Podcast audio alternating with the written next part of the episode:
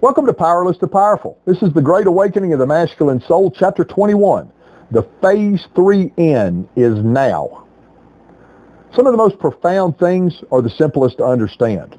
Remember back to our discussion of a simple system, right? It's an easily understood, organized method of action. Successful recovery and finding success in life on the positive side of addiction is all about action. Successful people do what unsuccessful people are not willing to do. This goes for recovery. This goes for personal growth. This goes for relationships. This goes for finances and every other point on the eight-point circle of life. The serenity prayer says, God grant me the serenity to accept the things I cannot change, the courage to change the things I can, and the wisdom to know the difference. Now let's you and I discuss that prayer for a moment. If you've been around recovery for any length of time, you've heard and repeated that prayer countless numbers of times. Have you ever dissected it and understood what it really means? It's so profound in its simplicity. Profound in phase one, profound in phase two. The phase 3N is now and is right on target as to what it means to understand the serenity prayer. So let me ask you a question, and you can only answer with one word. What is one thing you cannot change? Now keep it simple. This is important. The answer? Yep, you're right. You cannot change the past. Doesn't matter how bad you want to. Doesn't matter how smart you think you are or are not. Doesn't matter how bad you need to, right? I've been there. I cannot and you cannot change the past. What I did, I did. The people I disappointed and hurt in the past, can't change it. The financial struggles in the past, I can't change it. The lost time with my kids in the past, can't change it. You see where I'm going, right? The past is the past. I have to make peace with that. Peace is serenity. Now I'm going to ask you the same question. Again, one word answer. You can't use the same word. What is one thing you cannot change? The answer? This one's a little more challenging. Okay, I'll tell you. The future. You can't change the future either. Before you get all bent out of shape, let me explain.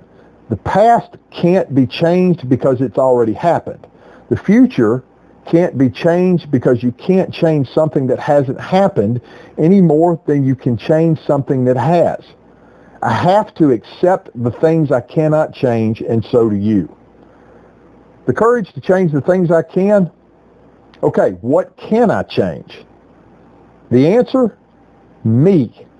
And I can only change me when? The answer? Now, today. Not yesterday, not tomorrow. Me, today, that is it. You and I, you and I have traveled quite a journey to make it to this point. A lot of what I have shared with you is based on going from powerless to powerful, understanding the three P's. Purpose, possibility, and potential using the concept of positive results come from being deliberate in positive thoughts and positive actions. The courage to become the best version of me comes from progress in the process.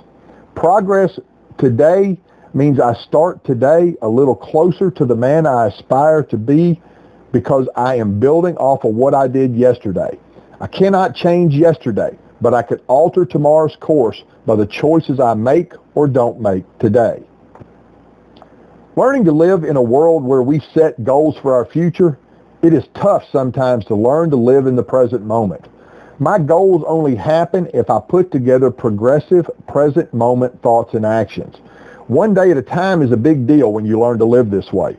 The vision for this book and its completion only happens because I take present moment thoughts and actions using experiences of my past and record them one letter, one word at a time until it's complete. Accomplishing anything worthwhile is like sitting down at a table and putting together a puzzle. You put together a puzzle, right? What if the puzzle in front of you was a puzzle called life? I bet you would be like most men, sitting frantically, trying to put it together, being convinced you're missing most of the pieces. Anger, frustration, disappointment, fill in the blank. I've been there. If this puzzle is called my life, I want it to be finished because when I get all the pieces in place, I will finally be happy. The puzzle called life is actually a training in the P2P30 program. The short version is that as we men try frantically to put this puzzle together, what we need is someone to tap us on the shoulder and ask us a question. Have you turned the top of the box over to see what the picture looks like? When I do, all kinds of magic happens. But here's the point of the training.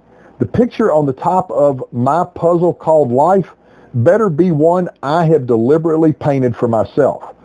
God wants me to be the co-creator of my life. He puts in me purpose, possibility, and potential, but I have to have a vision. Men without vision are lost. Men without vision get bored with life if their present day is putting together a puzzle they feel like they are forced to put that someone else created. The puzzle called life works when it's your picture and you know that happiness is a present moment emotion based on you making peace with your past, taking actions in your present, putting the puzzle together a piece at a time to create a life defined by passion and purpose. I can't change the past, but I can begin today by making the future one of my own choosing because I am becoming the best version of me I can. The wisdom to know the difference is actually a prayer saying, God, thank you.